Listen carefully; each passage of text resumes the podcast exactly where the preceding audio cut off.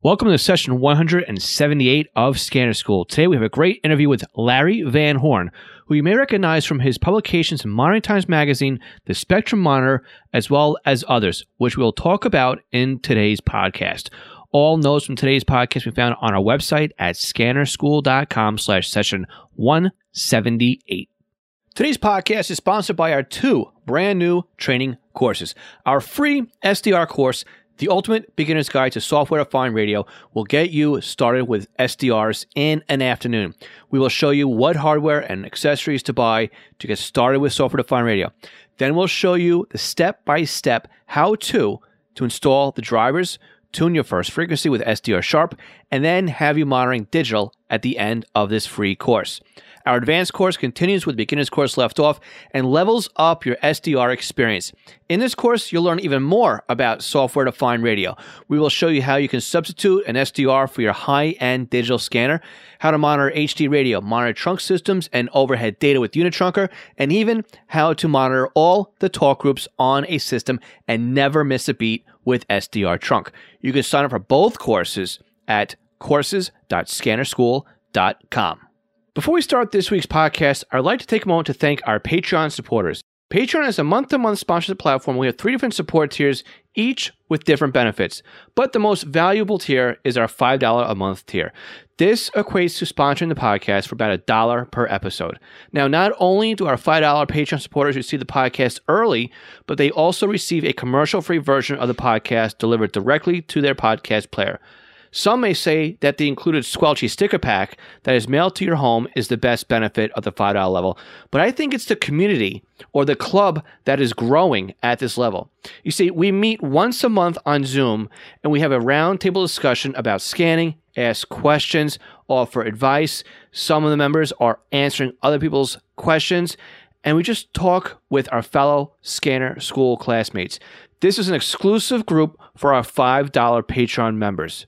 Now, again, if all this wasn't enough at that level, you'll also receive discounts to upcoming Scanner School courses and offerings. Now, you can help support Scanner School by going to www.scannerschool.com slash Patreon or www.scannerschool.com slash support.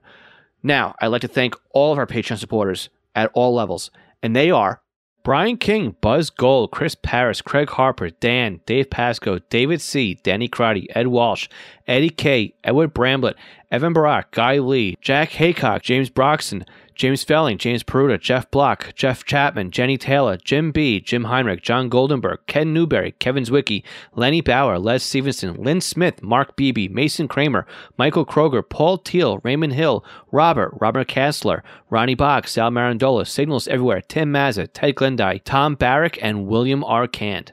Now let's start the podcast. Welcome to The Scanner School, a podcast dedicated to the scanner radio hobby. Class is about to begin. Here is your host, Phil Lichtenberger. Today we are joined by one of the legends in the scanner radio hobby, Larry Van Horn. If the last name sounds familiar, it's because Larry is the father of last week's guest, Lloyd Van Horn. Larry, as well as his wife Gail, have been involved in the radio hobby for decades. And if you can receive it, there is a good chance that not only has Larry listened to it, but he most likely wrote a guide on who, what, and where you can listen to it as well. Not only do Larry and Gail write and have written for magazines in the hobby, but they also have their own publishing company. So if your interests are in utility monitoring and the HF bands, shortwave broadcast, mil-air, air shows, satellites, or anything else, then chances are good that the Van Horn family has put out a publication or wrote an article on the subject. So if you can't tell already, and if you can't tell from the upcoming conversation I have with Larry Van Horn, I am a huge fan of both his wife, Gail, and his columns, and also their shared publications. And while I asked Larry on to discuss a few things about, you know, air shows and mil-air monitoring, sometimes conversations naturally go where they want to go. And I'm happy that today's guest appearance with Larry went exactly that way. The conversation led us down a little bit of a path, and it's it ended up being much much better than I ever could have expected. So today you've got a lot to learn in a little bit of time. From monitoring all the way down at the bottom of the bands up through the gigahertz, Larry and I cover it all. Now, before we jump into today's conversation, Larry did email me after we finished up and wanted to address a few clarifications. Number one, we talked about the confidential frequency list or the CFL, and it was published by Oliver P. Ferrell and not Tom Neidl. I, am going to probably say his last name's wrong, but I apologize. So, Tomcat, as he was known by his friends, published the top secret registry of U.S. government radio frequencies. And again, this is all coming from Larry as clarifications as to what we talk about in the podcast. The second thing is, Larry said that we were talking about U.S. Coast Guards up on 381.3, and he wanted to clarify that those were actually 381.7, 391.8, 383.9 uh, megahertz. And that 381.3 is or was a U.S.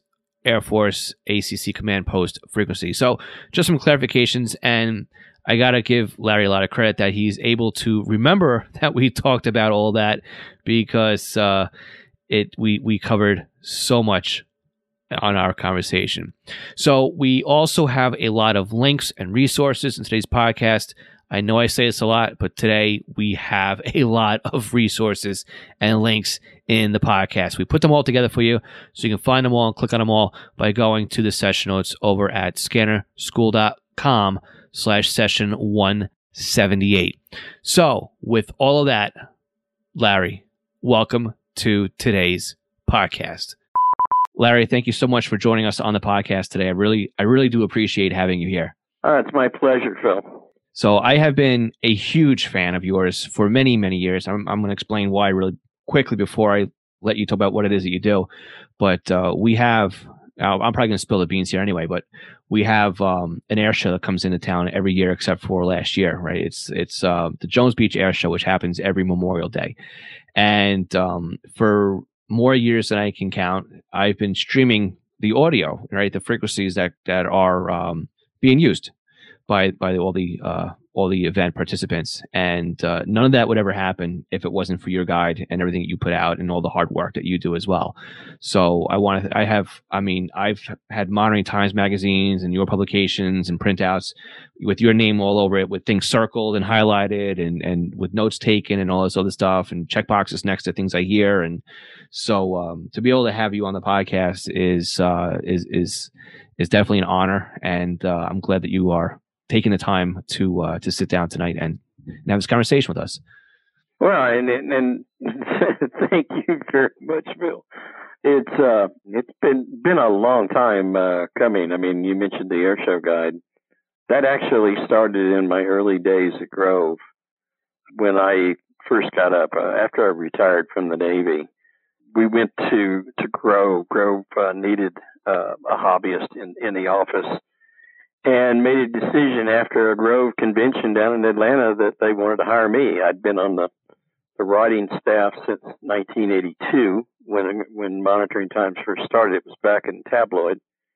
After I got settled in the office and started looking at things, I was wearing like three hats. I mean, I was working the technical support line, I was the assistant editor for Monitoring Times, and I was still a columnist. I still had columns to write every month.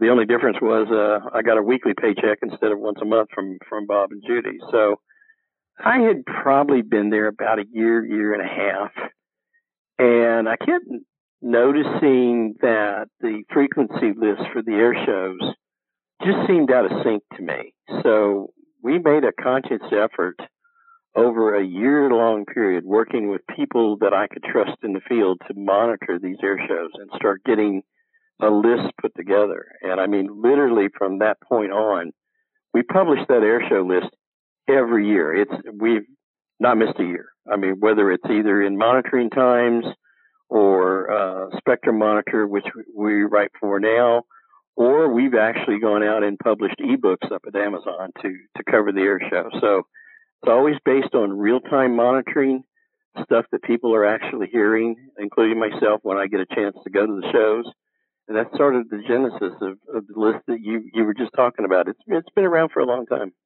Yep, it certainly has. And uh, again, the information in there is uh, is uh, spot on. I mean, it's amazing all the technical notes you have in there, and uh, even you know the reports were you know not used since or new for last year and, and, and stuff like that. You in there, and um, I know I, I submitted something to you. I always give an example of how I used close call to find the helicopters for the Marine demo when when they came into town. I same same that thing. Same, uh, you too.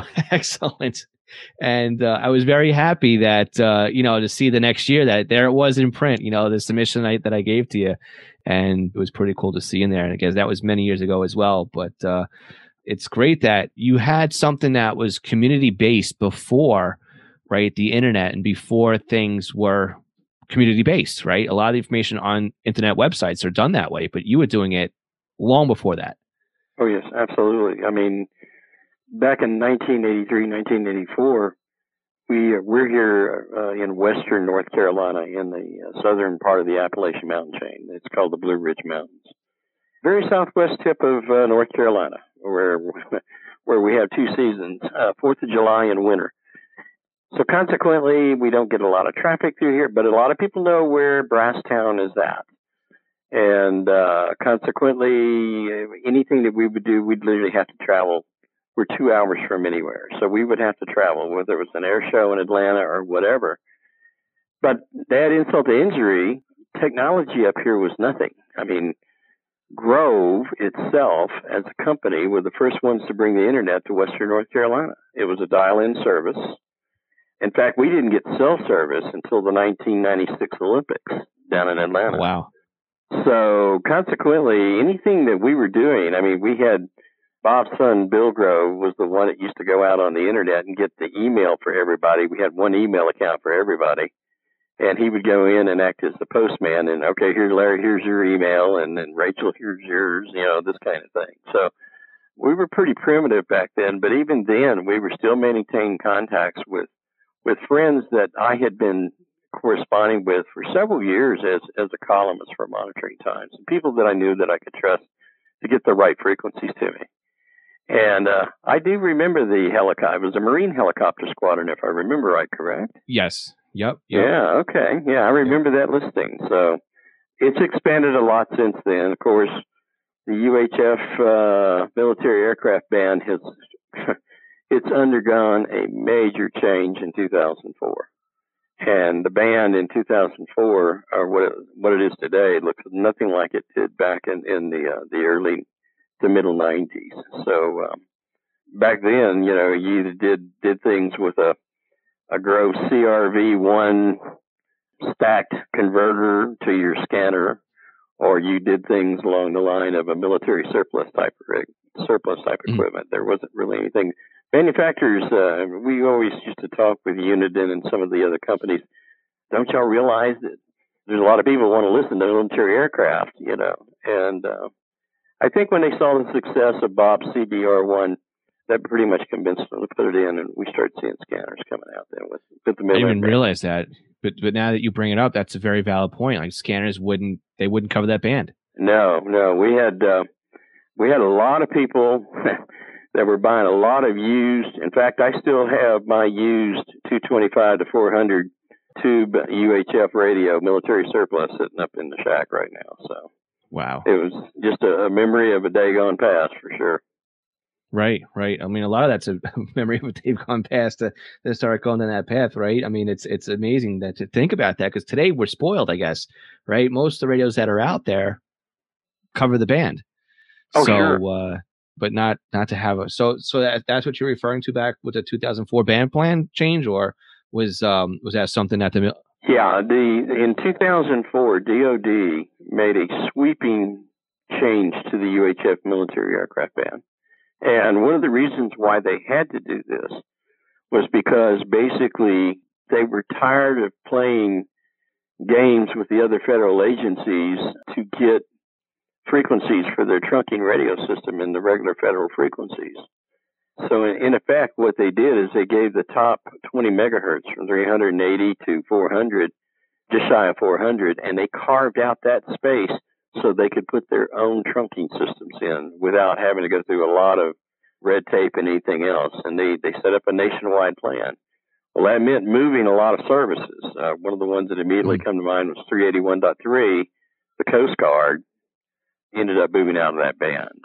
So, you know, there was a, a lot of things that got shoveled around and they wanted to reorganize it anyway. Some of the things they couldn't move, obviously, were military satellite frequencies in that UHF range. So it's always been an interesting band for me. I've always been fascinated with it and I've spent a lot of time monitoring it and, and cataloging what, what can be found up there.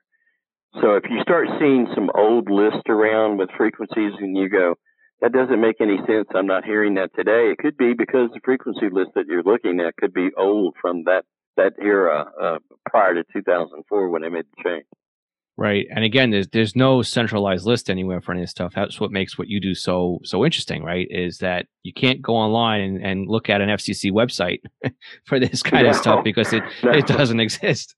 In fact, uh, DoD is is taking it probably one step more. Used to, uh, you could go and download their um, what they call their flip publications. They're uh, published by the uh, NGA, uh, National Geospatial Agency, where they would they would put out all these frequencies for the bases, and there was an IFR guide for the U.S. and there was a, VFR guide for the U.S and it would have a listing of uh, you know more commonly used VHF UHF aeronautical frequencies. Well, someone the excuse that I heard when I called about this and that they were withdrawing it from public the public domain itself was that the Australians in some of their other publications felt like their material for their frequencies and stuff were were uh, uh, copyrighted and so to avoid any conflict, and this is this this came right directly from from the head head office themselves. To reduce any conflict with the Australians, we're just going to re, uh, retract all of the complete set of, of all the supplements. So wow. that has made life a lot more difficult to be able to work in this band. So, you know, wh- whatever is published, I mean, if, if you've been a lifelong UHF Milcom listener, and you know you've been listening on this frequency for a long time and you haven't heard anything in about the last 16 years it changed. Yeah, hopefully you're not waiting around 16 years to find out what happened either so. Yeah well ho- hopefully you've retuned by then.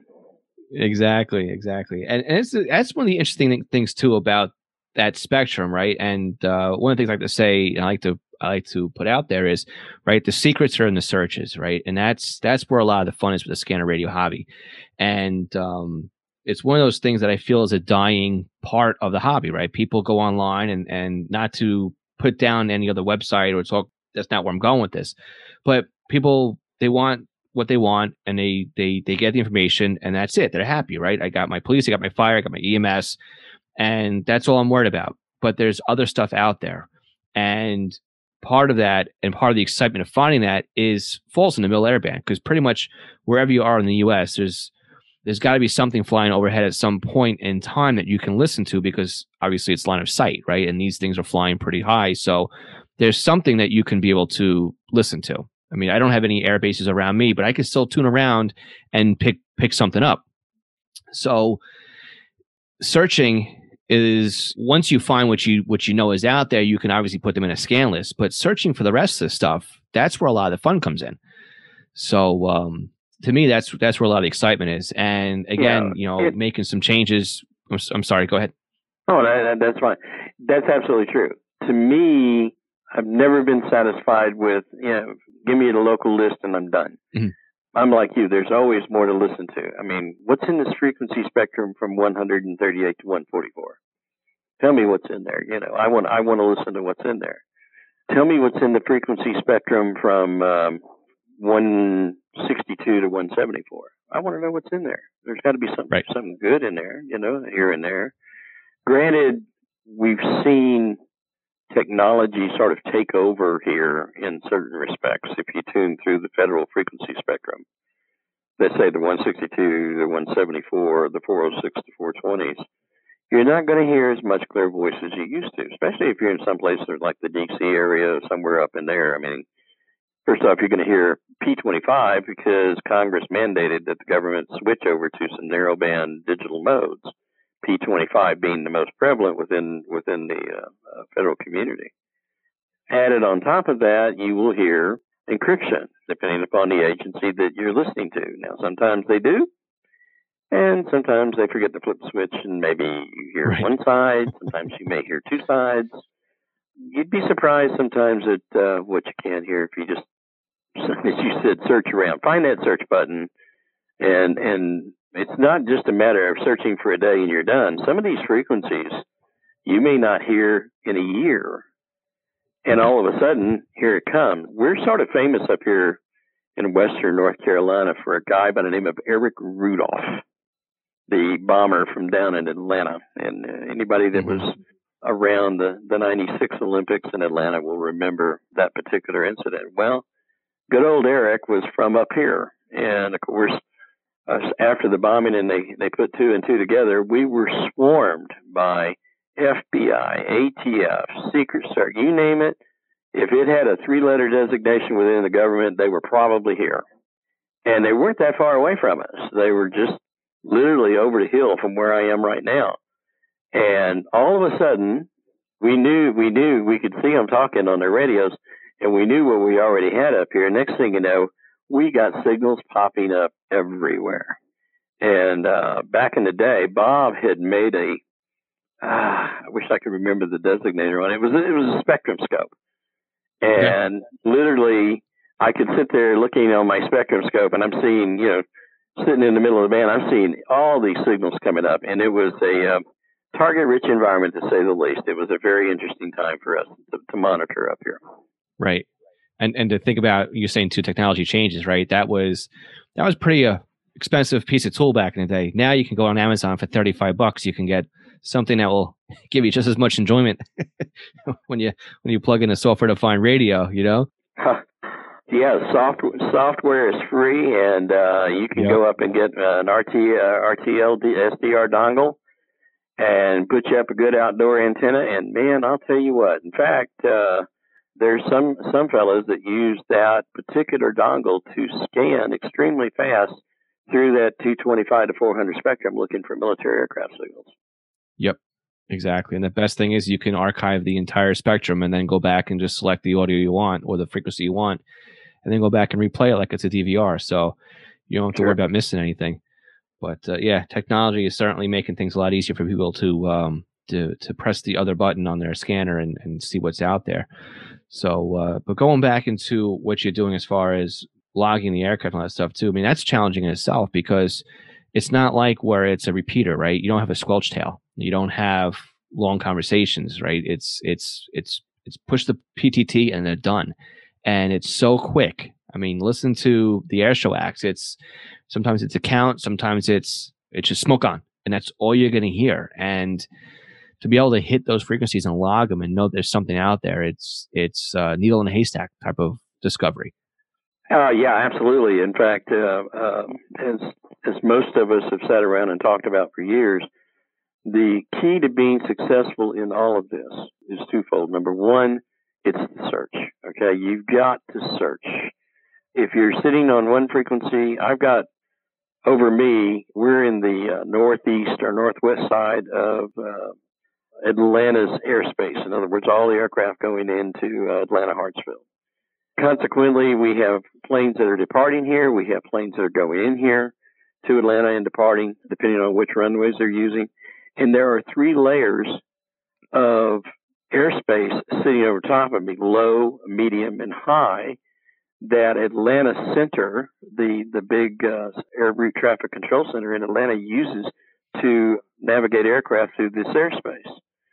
You want to add a little extra to it. We are at the just to the south of us. We have what they call a VORTAC, which is a a navigation aid uh, for VHF and UHF, and and uh, high fly. This is a high flying VORTAC, so aircraft that are very high in the uh, the uh, air will use that VORTAC for navigation as well as low.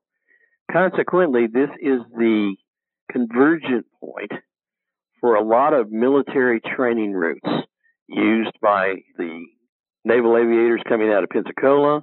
We have, uh, because this is a, a mountainous area, they do a lot of training in here, nap-of-the-earth type flying. We had a five airship C-17 air show up here two summers ago from aircraft coming out of uh, Washington State. The most marvelous thing. I mean, Gail and I are out here in the park in in uh, front of the the, uh, the upper upper office up here, just squealing like like all get out because we got five C-17s, literally not more than 120, maybe 130 feet above us, coming over, wow. and you know they're in sequence. And I mean, it was just it was fantastic. We have C-130s up here. We have uh, F-16s, F-15s. When the Navy was still flying out of Atlanta, we had F-18s. So consequently, we're two hours from the nearest base, but we get a lot of activity. Mm. So if you've ever been around and the house and hearing a low level aircraft, you know, aircraft coming in low level, you could be around one of these flying these uh, routes that they they do for training, and you have your aerial refueling route. So there's always a yes. lot of activity to discover. Yes, and I mean it's it's good listening. I could be quiet, like I said too. Be quiet for a couple hours or a couple days, and all of a sudden you got uh, you have some activity on there. You know what's going on. So, and we've got the same thing where I am too. Is uh, we've got the local airports, right? We got uh, the local weekend hobbyist type of airport right next to us, and also where like the sports teams fly in and out of. And then we've got JFK, and then directly above that we've got LaGuardia. So, and then right to the east we've got MacArthur Airport. So I'm kind of like right and all that. And again, multi-layered too. So Long Island's got its it's it's it's funny challenges. And um, we used to have Grumman that was about ten minutes away from here. So we'd see all those planes flying overhead every morning, you know, as they were they were taking them out on their runs. And that was that was about they they left before I really got seriously involved with scanning and everything else like that. But uh, it's definitely and again, like I said before, you don't have to see them to hear them, right? Because it's all line no. of sight. So no, I've I've, uh, I've sat here and listened to aircraft, depending upon, of course, altitude. Usually on the higher high altitude routes, I've heard aircraft 250, 300 miles away from here. Yep. We have an air refueling route here just to the west of us that runs the spine of the Appalachian that the uh, Air National Guard tanker, CKC 135 tanker group out of McGhee Tyson uses we hear them all the time. And I mean, I can listen to them from when they they start down in Alabama until they finish up uh, well up north into Kentucky and, and, Virginia. Yeah, it's it's amazing how you can hear all that far, and that's, that's what makes part of it so so interesting and, and uh, so much fun to listen to. So let's talk about some of the gear that you have because I know because I've, I've like I said I've, I've been a fan of yours for a while, so I've been I've been watching you on Twitter and and uh, I I spoke with Lloyd last week and uh, he he kind of let me in, you know, as to what was going on. But let's talk about what what it is that you are using or what you have been using to seek out or monitor the aviation frequencies in air, and then what you are now converting over to to be using. Yeah, the obviously conventional scanners. One of the advantages of having worked at Grove for the the years that I did and did the technical support is I also wrote the reviews for Grove. So consequently, if there was a scanner that caught my eye, it was one of those I would.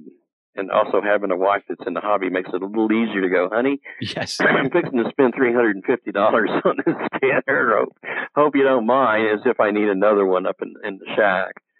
Yeah, I've, we use. Uh, yeah, I've got Uniden. I've got uh, Whistler. Uh, I still got sitting over here, and I'm looking at it. And I'm in Gail's office right now. I've got a realistic Pro 2004.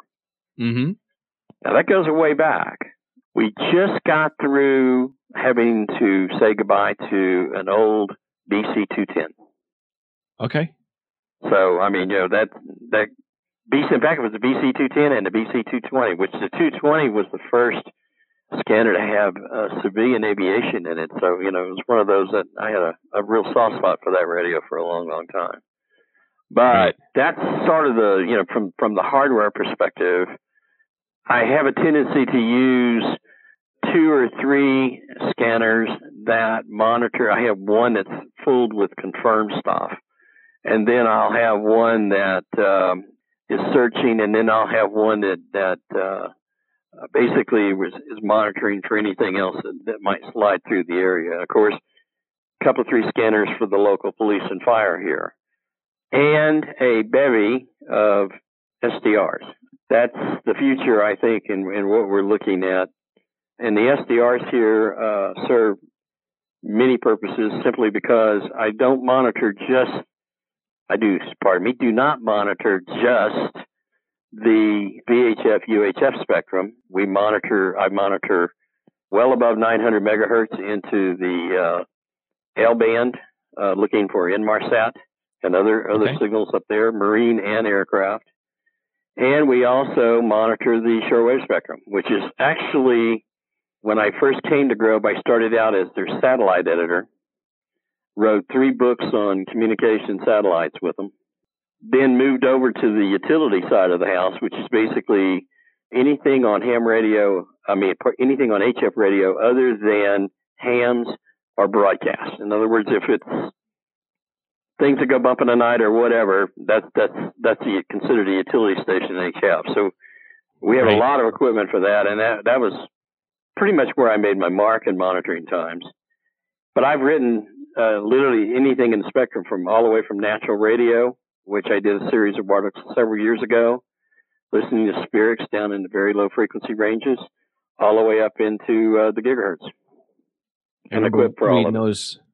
Yeah, I remember reading those uh, utility guides, you know, the pages and pages of loggings that were that were done in there as well. I mean, that's another thing that just baffled me how you can identify those things. And I mean, you gotta you gotta start somewhere and start with the database and start realizing what you're listening to. And I mean, that kind of stuff alone's got to be just trying to figure out who's there. But again, it's it's it's it's an interesting term because you the, when I first started looking at them, like utility guides, like these are like oil tankers or rigging platforms and stuff like that. And then you realize, oh no, it's it's it's a little bit more interesting than just than just that. So. Well, there was there was a lot of help back then. You know, if you you, you sort of dial back and and for those those of us who who lived through there through that era, I mean, I can remember as a, a young man, there was a fellow by the name of Steve Handler who wrote a a guide for uh, HF frequencies, a lot of military stuff. There was um, Tom Kneitel wrote a lot. He uh, he did the original confidential frequency list. Bob Grove published the first ever list of uh, uh, federal frequencies, which included HF, VHF, UHF. He had the Grove Shortwave Directory. So I mean, there was a lot of material. We had an old club back then by the name of SPEEDX that did this kind of thing, and and uh, some of the older clubs also uh, delved into it. But it's evolved, obviously, over the years. We've seen the HF spectrum change tremendously. The marine and aeronautical frequencies are nowhere near as busy what they used to because they have Inmarsat, and Inmarsat takes care right. of that need. But there's still things there. I, I, I, we were reading an article the other day, Gayle and I were sharing it, where a fellow was basically uh, predicting the demise of shortwave shortwave broadcasting, and I'm going, Really? I don't think that's ever going to happen. You may not have as many countries as you used to. You may not have a lot of the variety that you used to have uh, from the different governments and things along that line. And then again, it could change tomorrow. I mean, literally, mm-hmm. conditions. I mean, things could could change the way we look at the business. But I, I, as I said in the office one day, and I use this as an example. I, I want to say it was WARC '92. It might have been 96 or somewhere. We, the World Administrative Radio Conference. They meet every four years. The ITU gets together. Everybody hacks back up the space again and whatever they want to do with, with the spectrum. And I remember the hams were making a push to clear out the 40 meter ham band entirely of broadcasters. They wanted everybody out. Well, they managed to get 7.1 to 7.2 clear and exclusive to ham radio. But the broadcasters were unwilling to give up 7.2 to 7.3 until it'd been, and I want the, the number six in my head is like 40 years down the road. And I'm going, for something that's supposedly dying, you know, why are we wanting to hold on to these frequencies? You know, when they, they could have done anything they wanted to above above 7.3 megahertz. So, shortwave is not dead. Uh, no, a lot of things have moved the modes, uh, a lot of digital, just like we see in the scanner side of the house. I mean, technology rolls along. And sometimes that can be some of the most interesting listening that you will ever listen to, even even beyond what you have in your local area. Right, and again, shortwave is it's unfiltered. Uh, you know, it's it gives some countries the ability to transmit outside of their borders, and into other countries without the other countries being able to do anything about it except for jam them. So there is. Well, we there's always going to be a place. Yes, yeah, but there's there's always going to be a place for shortwave for for stuff like that. You know, there's it's, it's, a fun medium. I mean, it's definitely fun. It's one of the things I like to do too, which is um, I was telling that the same thing to Lloyd is I like to take you know I have my ICOM R5s, R R6s. I got the old stuff too, and in the summer months, just to go outside at, at night when it, when it cools off a little bit and just tune around on the shortwave band with the, with his you know the receivers and uh, just to hear what's out there. It doesn't take much, but it's it's uh it's it's interesting oh, when always, find the schedule. There's always for, neat yeah. things to hear. Yeah. In fact, we broke a story in the May issue of, of the Spectrum Monitor and also the new Global Radio Guide, which just hit the streets here uh, late last month we broke a story for those who might be listening can remember back in the 70s and 80s. There was a thing called the woodpecker. Yeah. I don't know if you know what it is. I've heard of it. I was I'm a little yeah a little young for that, but I, I definitely yeah, know what Russians, it is. Yeah, yeah. The Russians were using HF radio for over the horizon radar purposes.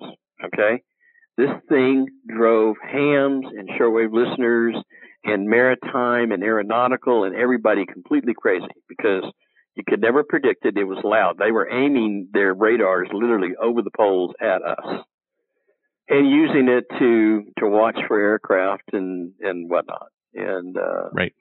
The woodpecker died a hard death when they had the uh, Chernobyl incident. The the reactor over there in Chernobyl, nuclear reactor, was uh, feeding power to this massive complex, so to speak, to so they could transmit these signals over the horizon. Well, it died, died a horrible death. Hams and shortwave listeners were thankful that it did. Unfortunately, we have to tell hams and shortwave listeners that the woodpecker is back, and that's the story that that led in mon- in uh, in the Spectrum Monitor in May, and also as lead article in our our new Global Radio Guide. I just happened to be listening on this on the an SDR online, one of the Kiwi SDRs out in Pearl, and uh, I was listening to 8828. I was trying to update the list of uh, aeronautical weather stations out in the Pacific, and I heard this noise, and I went, "What? I've heard this before. What is this?" And then all of a sudden, after I went through the file for a minute, I went, "That sounds like a woodpecker." Gee, no way. Well, the first thing I did is I jumped every available SDR in the Kiwi system all through the Western Pacific, all the way right. from New Zealand, Australia, all the way up through Japan. And this thing was everywhere. Everywhere I heard that it was in Hawaii, I was hearing it on all these others. And I went, that's broadband. That's not local interference. So we can rule that one out. Well, I started investigating. Sure enough, uh, they have brought it back. Now they haven't shot one over the pole yet, but the head of the uh, air defense forces over in Russia says that they will have 360 degree coverage, which means eventually we'll probably start getting interference over at us in mass. Right. So if yeah. you hear something that sounds like a woodpecker banging away on a tree, guess what you're hearing? You're hearing the over the horizon radar from the Russians. Right. And how is that different than the buzzer? Right, because that's kind of the same but different, right? Uh, the buzzer was is, is still a, an enigma in its own right, pun right. intended. It is something that we really don't have an understanding. We we think we know who who in the Russian military, the army, is using it. Mm. Uh, exactly what it's used for. There was a whole. There's a lot of conspiracy theories over it. yeah, there was a, a, a, little mini documentary I heard. I think it was up on, uh, might have been Science Channel or one of those. And, yes, uh, uh, Phantom Signals, right? I think it's, yes, it's the uh, TV Signals. show you're talking about. And, yep, yep. Hmm? Yes, and yeah. Uh, Josh, I mean, several several people have theorized what they think it is. It's moved over the years. It's not in the same place that it started out with.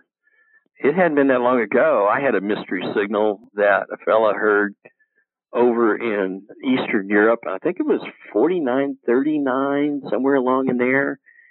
And it was a beeper, just beeping away. And the closer you got to this particular location on SDRs in Russia, in fact, it was the only SDR just northwest of Moscow. And this thing was there 24 7, probably still there for all I know. Uh, we tweeted out about that on our Twitter account, so uh, it's buried buried in my Twitter feed somewhere. a lot of good information is buried in, in, in Twitter for some. You know, it does. You put out a lot of a lot of stuff. So, but uh, but yeah, it's, it's amazing what what I mean, what's out there, right? It's, oh, it's, uh, we still have uh, spy number stations. A lot. Yep. A lot. Yep. We still have um, facsimile uh, stations sending weather faxes. I mean, you would mm-hmm. think this technology would be gone by now, but it's not. We have some very interesting, from time to time, military signals that the Russian. It's sort of like what we were talking about the other day. We another one of our family discussions, and it's it's great to have three members of my or two other members of my family that I can talk radio with. You know, most hams are like, you know, they're if they go to their wives and start talking ham radio, their eyes just sort of gravitate to the heavens, you know, and it's one of those I don't want to hear it, honey. Yep. But I have two other people in this household that if I say the word kilohertz, they know exactly what I'm talking about. Mm-hmm. And have for years. And I mean, you know, at, at a level that that surpasses most. So it's really nice to have a radio family. And we we were talking about these various things that you can you can listen to in these bands and still defy any kind of explanation whatsoever. Exactly. And in fact, as I mean, as as we're talking right now too, right? It's was it radio day or something like that over in Russia? So they're sending out SSTV signals that that you can try and tune in and uh, decode. I was looking online, I guess today or yesterday. People were posting online all the the images they were they were picking up on uh, on HF. So there's, there's still a lot going on. Mm, absolutely. Did you know there are ways to help support the Scanner School podcast that doesn't take any time or any extra money on your part? If you go to scannerschool.com slash support, you will find we have several ways that you can continue to do your online shopping and help support us. We have links to Amazon. If you click on our link before you go to Amazon, anything you buy from there will help support Scanner School. Now, if you're in the market for a brand new scanner, an antenna, other accessories, we have links to Scanner Master, where you can not only purchase a scanner and accessories, but you can also get your radio programmed. And by clicking on our link before you buy, you are helping to support the podcast. Now, if you're in the market for software, we have links to Butel.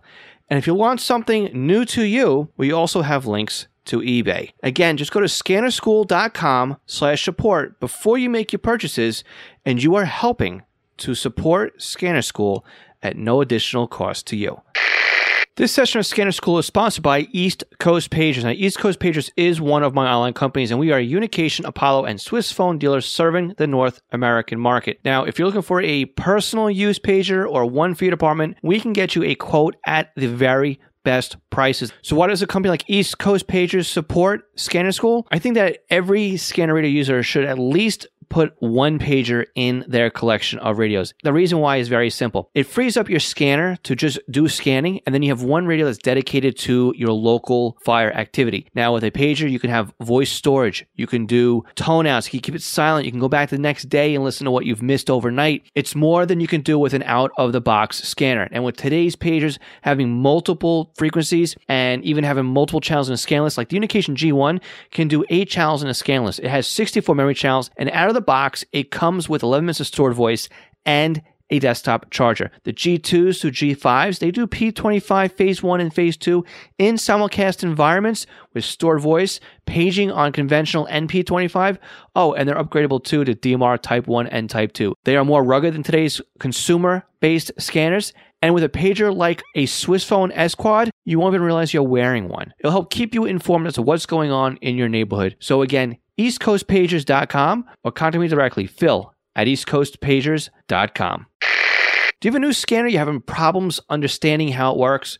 Maybe you're new to the entire Home Patrol database of programming and you can't figure out Sentinel. Did you get a new SDR and you're trying to figure out how to install it, or you want to learn how to use Unitrunker, DSD Plus, maybe set up a PiAware, or even just make some changes and you don't understand how the system and the equipment works, the podcast might be great for you, but maybe you need a little bit more of one on one help with setting something up. I'm available to do just that with you with our private tutoring sessions. You can book me online by going to scannerschool.com slash consulting for a one hour session. And it's great because we can actually share computer screens remotely and I can guide you through step by step as if I was sitting right next to you. So again, book me for an hour at scannerschool.com slash consulting for your scanner radio one-on-one tutoring session. National Communications Magazine is your personal library of scanner, CB, GMRS, FRS, MURS, and two-way radio articles written by the best minds in the business over the past three decades. Your NatCom personal online access account allows you to download the newest issues of America's Hobby Radio magazine, as well as back issues too. So visit natcommag.com to download your free sample issues and sign up today. That's natcommag.com for National Communications Magazine. So let's talk about, and so now we're all over the place. We started with we went, I guess, from we went from top down, Sorry. right? We went, we, have gone from from shortwave all the way up to uh to uh, gigahertz with this conversation. So this is more general radio than it was with uh with Mil-Air and like that. So let's let's let's generalize this then, because I was gonna I was gonna aim this question more towards right the Mil-Air side of the house, but let's say just in general, right? I mean, we're talking HF, we're talking VHF, UHF, and, and and whatnot. What do you use? I mean, how you you must have, I mean, wire all over the yard and and up in the sky and everything else. What is the uh what's the shack look like? Because I mean, between not even like just you, but I mean, you you've got your wife pulling in all this stuff for for her publication and and all the shortwave stuff too. So you've got to have, uh I can imagine, a pretty massive setup over there. Well, we're on an acre and almost well, almost two acres, and um, we have two buildings here, and and one that I'm in is our office complex, which is where the shack is at. But we can do our thing literally anywhere around the house. It's not going to be as extensive as you would think. I've always tried to keep things simple as a radio hobbyist, and uh, wire antennas, yes, absolutely, love wire antennas. I mean, I uh, my main ham ham antenna that I use for for uh, ham radio is a uh, 80 meter G5 RV. I've got 232 uh, countries on that bad boy, and a uh, wow. eight band worked all states DXCC. I'm about 12 countries shy of a uh, ARRL DXCC Challenge award. There's a thousand countries on on the various bands. So simplicity, I I find that number one, I I like the challenge a lot more. So we have various wire antennas. We use, I've got like uh, three YouLoops. You probably heard of the AirSpy mm-hmm. YouLoops. In fact, I've got uh, two two extra ones. One's got a high impedance amplifier. The other one's got a low impedance amplifier. That I've been uh, doing some testing for Youssef, uh, the, the uh, gentleman who heads out AirSpy. I have a W6 LVP loop. One of the more, you know, everybody talks about the uh, Wellbrooks you will pay an arm and a leg to get a Wellbrook over here from the UK. W6 LVP is is just absolute wonderful, uh, wonderful loop antenna. And the crazy thing about the loop, and, and my conversation with Larry, who who was W6 LVP, I dropped him an email one day and I said, "Hey, you know, uh, this thing is supposed to be HF, you know, basically uh, uh, medium wave up to 30." I said, man, I'm getting some great FM reception on this. He goes, shh, don't tell anybody. it'll do it'll do higher frequencies. We just don't advertise it. Well, I guess I just blew the secret. So you, you, just you just spilled the beans. The W6 LVP, you're going to spend a lot less than you would a Wellbrook, and I'll tell you what, I'll mm-hmm. put I'll put the Wellbrook, I mean the uh, the uh, W6 LVP up against that Wellbrook. May get right. a little bit more gain out of that that Wellbrook, but I sure didn't spend spend all that money getting it over here. Right, right. Uh, so I got that. We've got uh, 160 meter mystery antenna. We've got uh, Grove scantennas, as you would well expect. I have a, special little uh, Yagi antenna that I built just for the Milsats up on UHF. Various uh, Got a six meter beam. I got a vertical antenna for the ADSB, the uh, monitoring the aircraft ADSB signals. Specialized antenna for that. A 270 meter, six meter, 220 vertical antenna. I've got a sloper over here, and we've got a PAR antenna, a shortwave antenna for Gayle, and the slope and that sloper. So yeah, I mean Okay. we've got a. It's just you're not going to see any towers here. It's not that we can't put any up. It's just that uh, I found that uh, I like the challenge a little bit more of being able to do something that that a lot of people said, yeah, you shouldn't be doing that. I mean, you know, I have no power here. Uh, when I'm on ham radio, it's 100 watts and Okay. into a you G5 go RV or the, the 160 Mystery. And uh, you know, it, it makes it just to me, it just makes it more fun. Yeah, I, I might have to take a little bit longer to get, you know, a certain uh, into work a particular country or whatever. But Right, hey, right. that, that's sort of the sport of this.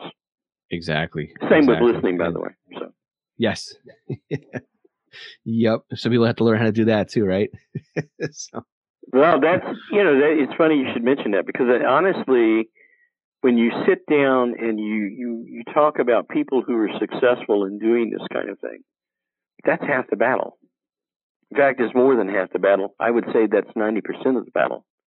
People don't listen; they hear, but they don't listen. And when I mean listen, I mean you're listening to the intelligence. What what are you hearing? One of the reasons, and to bring this back sort of full circle again to what we talked about at the beginning, one of the reasons why I started the uh, air show list was that there were frequencies out here, and it, they were on these lists. And it would say um, 123.45 or you know some some crazy right. right. VHF aircraft approach frequency. And they'd say, this is the Blue Angel frequency. And I'm going, no, that's a, an approach frequency in Scranton, Pennsylvania that somebody heard the Blue Angels on. Right. So consequently, it was one of those, just, just get the garbage out. And that way we can get a cleaner list out there of what's, you know, what's actually going on. Where are they? What frequencies do they own? Okay. What frequencies, you know, when you, when you, you hear an aircraft flying over here, let's say doing an aerial refueling with the boys up at McGhee Tyson, you hear them on a particular frequency, and then automatically you, you say, well, that's got to be a C-17 frequency for somebody out of Charleston. No, that's an aerial refueling frequency that's used on this particular air route. So you got to listen to what's being said after you discover the frequency and you're doing your searching. Then you got to listen. And listening is, to me, is an art that that we're slowly but surely losing in the hobby. You know, everybody talks about losing the stations. Stations are still there. A lot of stations are still there. It's just that we have lost our ability to either want to listen to them or the capability to listen to them. Right. And, and to go back to what you were just saying too on that is uh, one of the frequencies out here that's that's used for the the air show is is you know the boss frequency, right? The the uh, the air show boss. But they only use that during the air show. I think it's 125.85 or something like that. But as soon as the air show is done, it goes back to Republic Airport and it's used for ground. So Yeah. I never submitted it to you because it's not an actual air show air boss frequency. It's just used here, you know. But it's, that's that's its that's its secondary purpose. And then the other rest of the year, it's the ground frequency. So it doesn't make sense to submit that one over. so because Yeah, they'll confuse everybody else who's not who's not in the area. Yeah, some sometimes uh, the air bosses, depending on who's doing the show, they'll they'll bring their own with them. I don't remember the the company that was doing some of the air shows, but I got a I was in the office and I got a email from the head of the company, and we had published their frequency in the air show guide, and he was hot. I said, Really? I said, you know, it was a U, it was a UHF military frequency, the civilian company. He said, well, you know, we sort of had a little agreement and this and that and the other, and we're not really. And I'm going, uh huh, okay. I think I begin to understand where you're coming from.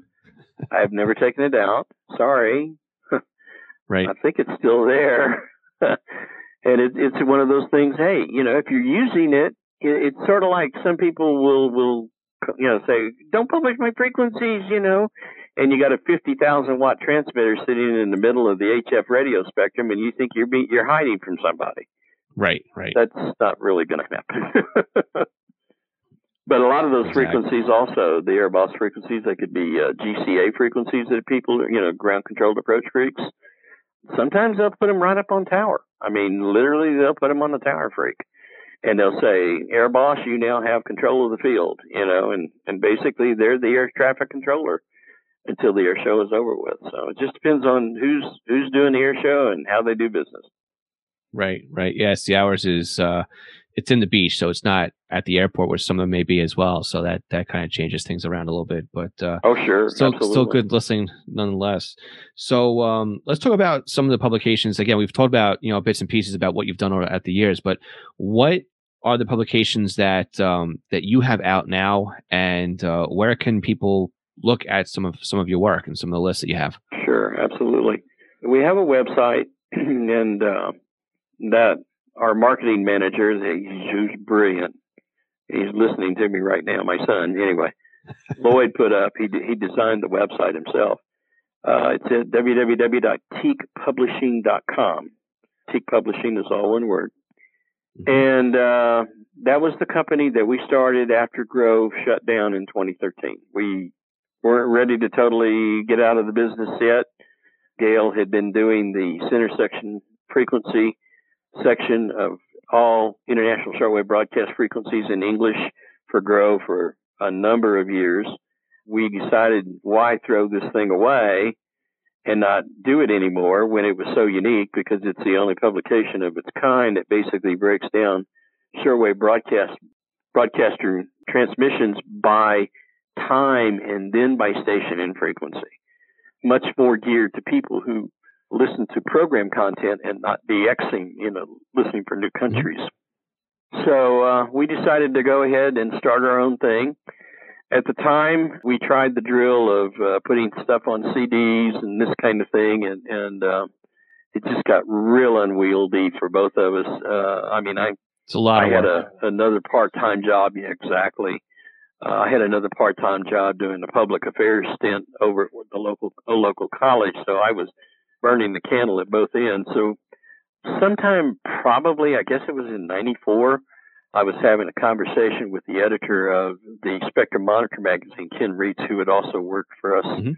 uh, at Monitoring Times, and uh, he says, "Yeah," he says, "you ought to do this." Um, e-book publishing stuff. He says, I just got through publishing my first book in ebook at Amazon.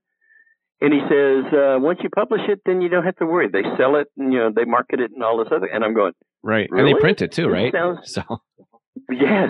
I said, this sounds like a great deal. And it has been. We're, we just put the 16th edition of Gayle's Global Radio Guide. Of course, shortwave broadcasters change frequencies every, you know, twice a year. Mhm. So we have to publish twice a year. We have the most up, I mean, literally from the time that it leaves her computer until it goes and is published at Amazon is usually within four to five days tops. So it's amazing. from the time that they changed schedules this year, which is March 31st, I think we published about 21 days later, which it's a 794 page book and it's going to cost, uh, it's going to break the bank now, $8.99. Yeah, it's a it's Now you- publishing is amazing. Yeah. Uh, now, I want your listeners to think about that for a second. That's a 794 page book. If I was to do that in print with postage, paper, and printing, the, the three P's of publishing, you're looking at a book that probably wouldn't come anywhere close to being under 50 bucks Right. easily. So, so those of you who plus- have beat me up, But- but beat us up you- because we're not publishing a print book. There's a reason why. I mean, Right. how many And- people and are going to go out here and pick up a book, fifty plus bucks? I mean, that's that's Right. no small change. So no, not at all. We've got- and, and again, too, by the time you publish it, it's already going to be old news anyway, right? The the best way to get it is is digital. Yeah, and one of the reasons why we've gone the way we've done, number one, it turns out the turnaround time is very fast. We're not keeping any stock here at all. I mean, literally, you go up and buy it. If you shop, if you have an email address, then you can read a book from us. Okay. Uh, if you have any electronic device, smartphone, tablet, iPad, PC, iMac, Linux, you name it, they have a free reader you can read the books. So, you know, I mean, it's, everybody's got a computer, right? I mean, you know, and I realize there's a few old stogies that may not, but for the most part, that's sort of the way it is. Anyway, that's 16th edition. It was just released. I have an international call sign book for military and government frequency call signs. One of the things I was mentioning earlier, learn to listen. In order to know who's using a frequency, that call sign sometimes can be a big aid to you. If you hear Blue Angel 1, you know who you got. Mm-hmm. But if you hear uh, uh, Morph 894, you don't know who you have unless you've got a guide to help you along. So that was one of the reasons why we published that. We have um, every edition of all of the Milcom columns that I've done for MT and also uh, Spectrum Monitor archives through the end of last year that's available online. Very inexpensive. I think it's like three ninety nine. So if you want to look back, we do a lot of base profiles. We do a lot of HF. We do VHF. Uh, we we talk about the spectrum, who's using it, that kind of thing. It's in those those archive books. Though even the ones from Monitoring Times days are pretty good to have because we documented a lot of the changeover from the 2004 timeframe when when DoD started uh, changing their frequencies. We have an ARTCC guide. So there's a guide up there to let you figure out which center you're listening to and what frequencies they use. It's still reasonably within, it's been published several years ago, but it's still quite accurate. I was really amazed. In fact, I was talk, thinking about working on an update over the summer, but looks like uh, probably not this summer, maybe next. Who knows? We'll, okay. we'll just have to wait and see where we, we stand with that but that's that's pretty much it for right now. We're we're looking at some other projects, but uh, those those are the bulk. And we have, by the way, all 16 editions of Gayle's Global Radio Guide up there. So uh, if you want you want them for the articles, you can get them for the articles. We're amazed at uh, how many people have gone back and, and bought back issues of that particular book. And the stuff that we did on Korea and, and North Korea and South Korea and Cuba and you know, all the various subjects that we've covered over the time. Uh, a lot of them are still relevant. Right. And you've also got uh, your airshow guide too, right? That's also available on Amazon? Yes, the airshow guide is still up there as well. Plus, the March issue of the Spectrum Monitor. Every year, since the very first one I did in Monitoring Times, every March is airshow. I started it. It's the airshow issue. And just like the years prior, uh, the March issue of uh, Spectrum Monitor has the latest one in it. Mm-hmm. Three bucks. And you can go to spectrummonitor.com, the spectrummonitor.com, and you can get for three bucks a PDF, and you've got all the airshow frequencies there.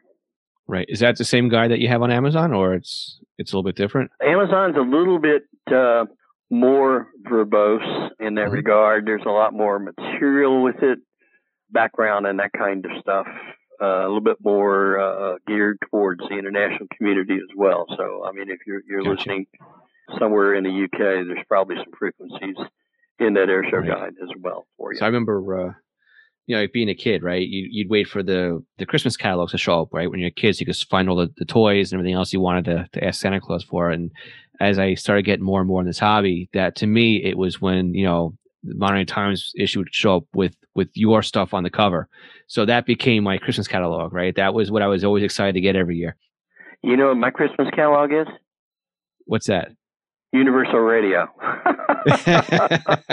Good old Fred Osterman. I love love Fred's cat. Fred had a great catalog. Right. Uh, him and also C. Crane. I love C. Crane's catalog because Bob used to have some really crazy things, and I guess he still does. Still has some crazy things in it. Right. I, I helped put the MT one together. So I mean, the the Grove Enterprises one together. So I mean, there was never any surprises in there for me. It was everybody else's, just to see what right. they had in their catalog, I guess. Exactly. But uh, yeah, I was I was very happy. You know, I, I bookmark them all now. You know, with the uh, you know, I have a folder now just for the Spectrum Monitor magazines and on my inbox. I can go back to it. But uh, you know, in years past, I've also gone to Amazon and, picked up the uh, your guide on uh, the air show because again, I mean, to me, it's the, the the airport's five ten minutes away from me, right? So all day long, we've got them flying overhead. we hear them coming in, and and uh, you don't even hear them, right? It, it's just all of a sudden they're over the tree line, and and they're buzzing buzzing by.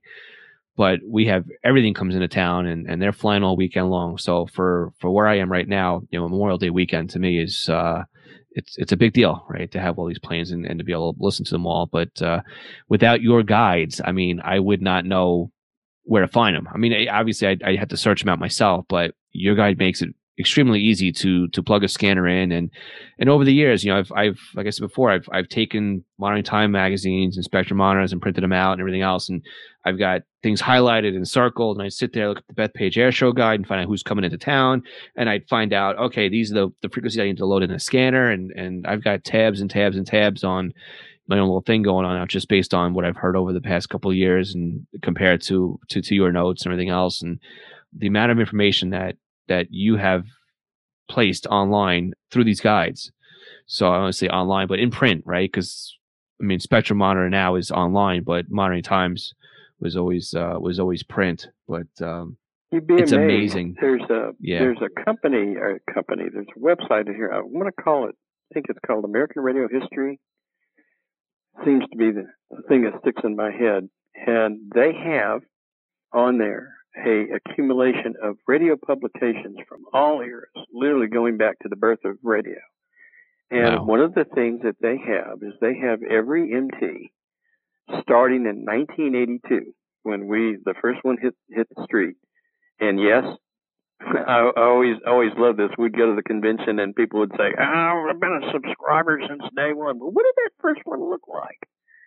Well, I can tell you what it looked like because I was writing at the time for the old RCMA. You ever hear of RCMA? RCMA, no, not RCMA. Yeah, it was a scanner based club out of Southern California. And I was Okay. writing the satellite column for them, and Bob was writing the federal column for them. And Bob took, since we communicated, he and Judy, when they first started out, Monitoring Times was never intended to be a magazine. It was going to be Grove's catalog of his products. And he had a list of 400 names. That's that's amazing to me. There were 400 Right. people that got a copy of that very first edition of Monitoring Times for free. And how do you know what's on it? There's a picture of the shuttle patch on the very front because that was the lead article. How to monitor the space shuttle. And still to this Wow. day, the most popular article that's written. We had uh, recently updated our, our uh, NASA monitoring NASA list in Spectrum Monitor and uh, very popular, very well received. So we were quite happy with that. I remember listening to the space shuttle on, you know, they they patch them into the amateur radio repeaters over here. So you, you tune in to one repeater on two meters, and it would just be the shuttle stuff that was going on all day Oh, long. fantastic. So those those days are gone too. So Yeah, well, uh, the uh, Amateur Radio Club up at the Goddard Space Flight Center used to do it on HF. okay, And might be where they so patched it in from. Uh, we, I, I, there's many a day I listened on HF to that stuff. So right, right, excellent. So we've got uh, a bunch of your your uh, your publications that are available online. And I would be remiss if I didn't tell you, up at the website, you, you mentioned about Mhm. updating the books. One of the ways that we do this, we sort of pioneered the use of the blog. Uh, everybody back when Right. we first started in May of 2006, we started three blogs. And Yeah, uh, I was just getting there. was- you read my mind. it was it's all it was all politics. Well, we sort of changed the the, the mode with that, and we have three blogs. There's the uh, Milcom Monitoring Post, the B Town Mhm. Monitoring Post, and Shortwave uh, Central, which Right. is Gayle. Now Lloyd has since followed along. He has DX Central, where he does the AM and FM. So we- we basically have the spectrum sort of covered here. That's the social media side of the house. We also, all three of us, have Twitter feeds where if it's lay breaking or it's something new, if, if we just found a hot new air show frequency or something along that line, we uh, we will tweet that out. And, and again, the, the links for all of our social media is sitting up at the uh, www.teakpublishing.com. So, I mean, that was that was that was definitely the path I was just heading down. So, so Gayle's website, right? Hers hers is basically just shortwave and and utility monitoring, right? That's that's what's on on her website. Yeah, she she toys around with a few little other things from time to time. I mean, she'll throw she's got propagation information in there. For a while, she was throwing some amateur radio stuff in there, but uh, she's pretty much got it boiled down to the to the um, to the shortwave broadcast side of the house. Yeah. Okay, and then your military monitoring post. That's basically military monitoring post. So that's that's pretty much self-explanatory uh, as well. Yep. yep. So what what does B Town uh, monitoring take care of? B Town is, is sort of it's sort of our it's our company blog. It started out okay. for me because basically, you know, I would find something really interesting that I wanted to throw up there, you know, and it didn't have anything to do with the military, so I didn't want to get people mad. So mm-hmm. we said, okay, well, we here's a place where we can go up, and, and if it's sort of out of our wheelhouse, we can go up there and throw something up there. Whether it's satellite, you know, I had a down or captured an image of the slow scan TV transmission from the ISS last year.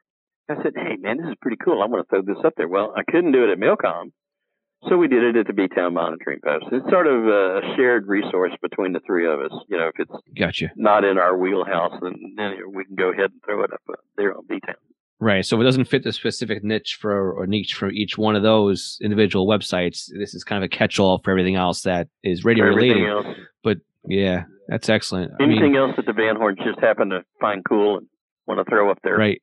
Right, right. It, that's that's a good way of doing it too, because I I kind of in the same boat, right? I've got my scanner radio website, which is just under my call sign, which is w2le.net. But there's other things I want to bring into it. So it's like you know, I got the weather station, I got what I'm working on, I got other all these other things that I'd like to post on there, but it doesn't fit the mold. So it's like, what do you do with it? You know, where do you where do you where do you funnel it to? So uh, it's it's cool that you've got that extra website to to do that. And all of them have done very well. And in fact, uh, Lloyd's got this the other one too, right? Not only does he have DX Central Online, but he's got Global Tuners as well. So you've you've also got that part covered. So yeah, it's got, uh, it's it's really uh, sort of an interesting enterprise. I mean, for all practical purposes, the only compensation that we ever receive on any of this is if we sell a book. I mean, that's right. To be quite frank with you, and I mean, I was laughing with Gayle the other day. I said, "You know, if you had to pay me for for the work I did on this book, you couldn't afford me." She goes, "I'm feeding you." So it's one of the one of those things that, uh, for the most part, it, we're doing it now simply because we enjoy the hobby. We enjoy the people in it. Uh, enjoy sharing the information. Have been doing it so long, we'd probably end up breaking ourselves if we uh, we did anything else. But it's a lot of fun, and it's nice to uh, to have Lloyd sort of coming up through the ranks. I mean, he wouldn't have been able, able to escape any of this by any stretch of imagination because he got exposed to it at a very young age. Right. So you know, it's very very gratifying to see him carry on. Uh, and it, and has become extremely well knowledgeable in his own right in in his field, and he can hold his own pretty much anywhere else too. I mean, he's he's a good radio listener. So so it's, I'm gonna a lot before of I let to you have a family that does this stuff. Exactly. Before I let you go, I'm going to share a quick story with you that uh, that uh, Lloyd shared with me as well. So because I relate very personally, I, I kind of relate with, with him in, in, his situation with with you guys because he was sharing the same story with me. Was uh, you know he was saying that you met Gayle over the CB radio, right? And and that's that's how the two you can. Well, yes, it, funny story is my parents met the exact same way. So it's uh it, it's interesting how the hobby brings people together is that you wouldn't you wouldn't believe it but my parents met the same way that that uh, the two of you met so we we share that common bond with that and how radio is and my my parents passed down the radio hobby to me my mom is uh licensed for amateur radio as well and she puts up with the hobby and um, I got my wife licensed as well, and my daughter loves running around with the with the radios in her hand. She's only seven years old, but she understands what's going on with it. So it's um, it's it's interesting to see it, you know, how it comes down through the generation. And my grandfather was into it as well. I mean, I, I grew up in uh, watching the the Bearcat 101 dance around in, in his kitchen, you know, and, and listening to it when I was over over at his house. So and and my grandmother kept with it, and my uncle kept with it as well. So radio is a good hobby. It's it definitely is uh, something the family can get involved with as long as they're not. Uh, oh, absolutely. going to roll their eyes. A family adventure for sure. that is true. That is true. So is there anything else uh, you want to bring up uh, today? I think that's probably about it, Phil. I mean, you know, at some time in the future, if we, uh, you know, you'd like to do another one of these, I'm sure that we could probably dig out a few more dusty memories. from the yes, memory bank. Yeah, I'm, I'm sure. Yep. With uh, I don't know how many years now. Well, way way, way more than I can count. About 55 years now, and listening to radio since I got my first one, which my son gave me a Hallicrafters S120, by the way, for Christmas, and that was my first radio. Oh wow, and, that's nice. Uh, that was well, it was a pretty emotional time for me. I mean, I I did not see that coming, and he went out and got me. In fact, it's sitting up in the shack, so it was it was sort of special to bring back a lot of memories. My parents gave me my first radio in '64, and uh, there's a ton of stories in there as well. So, but no, it's it's been a pleasure. I, we've we've enjoyed the time that we we got to spend with you. Excellent. So all the uh, the documents, the links, and everything else that we talked about today will end up in the show notes. So it'll Okay. be available for somebody to come into and click and find you. And uh, if they want to reach out to you, I guess the best way to do so is to either hit you up on Twitter, which again we'll we'll put the link to that in the session notes. Or if you prefer, I mean, do you want them to hit one of your websites and use one of the uh, contact forms, You or can is, that. Twitter the best Uh, way? we have Yeah, a company address of teakpub at gmail.com.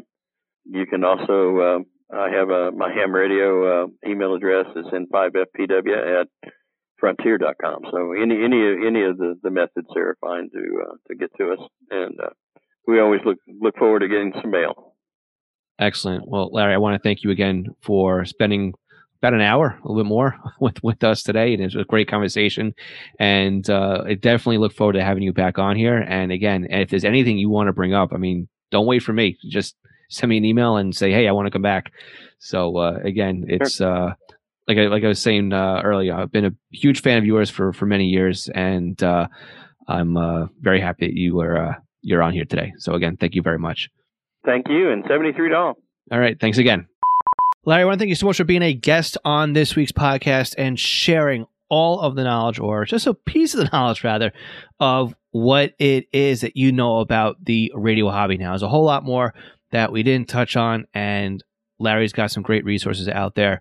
And again, we've got them all laid out for you at scannerschool.com slash session 178.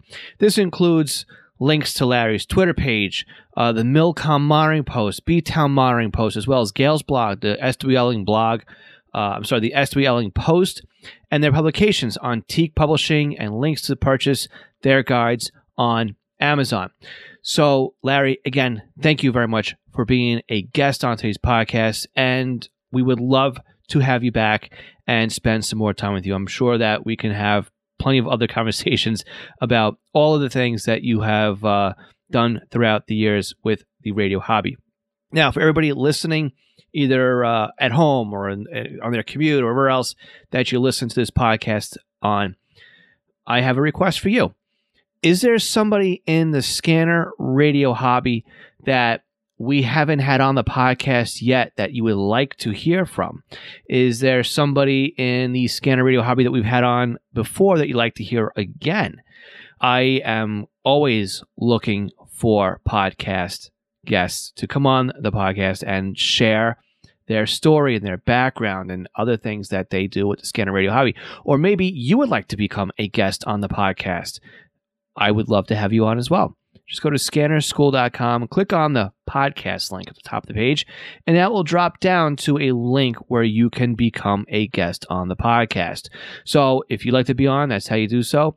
If you know somebody personally or have a contact and would like to do a warm introduction between me and them or them and me, I would love for you to be able to do that for me as well. But again, the best way for you to help me out here, besides having some uh, networking skills that you can help me get a guest on the podcast, is to share the podcast. That's exactly what we try to do here is to teach people about the scanner radio hobby. And I can't do that without your help. So if there's somebody that you know that would love to hear today's conversation with Larry, please forward this podcast episode to them. You can share this on Facebook or on Twitter in, in one of your favorite groups. Email them a link to this podcast. Make sure also you are subscribed to our podcast network, right? We have we're on if it's a podcast platform, we are probably there. So you can go ahead and subscribe to us there. Our email newsletter will let you know every week what's going on here at Scanner School. And of course, we're also have the podcast on YouTube. And if you are listening to us on YouTube right now, make sure you click on subscribe and leave us a comment below this podcast. Let us know what you thought about today's interview, or I should say, this guest appearance with Larry. These really aren't interviews; they're they're conversations, right? That that's what this is. It's just two people or more sharing their love for the scanner radio hobby. So, with that, I'm going to say thanks again for listening. Thank you so much again, Larry, for being on the podcast. And make sure you catch us next week. So, again, I'm Phil Lichtenberger, and this is Scanner School. We teach you everything to know about the scanner radio hobby. We'll catch you all again next week. 73.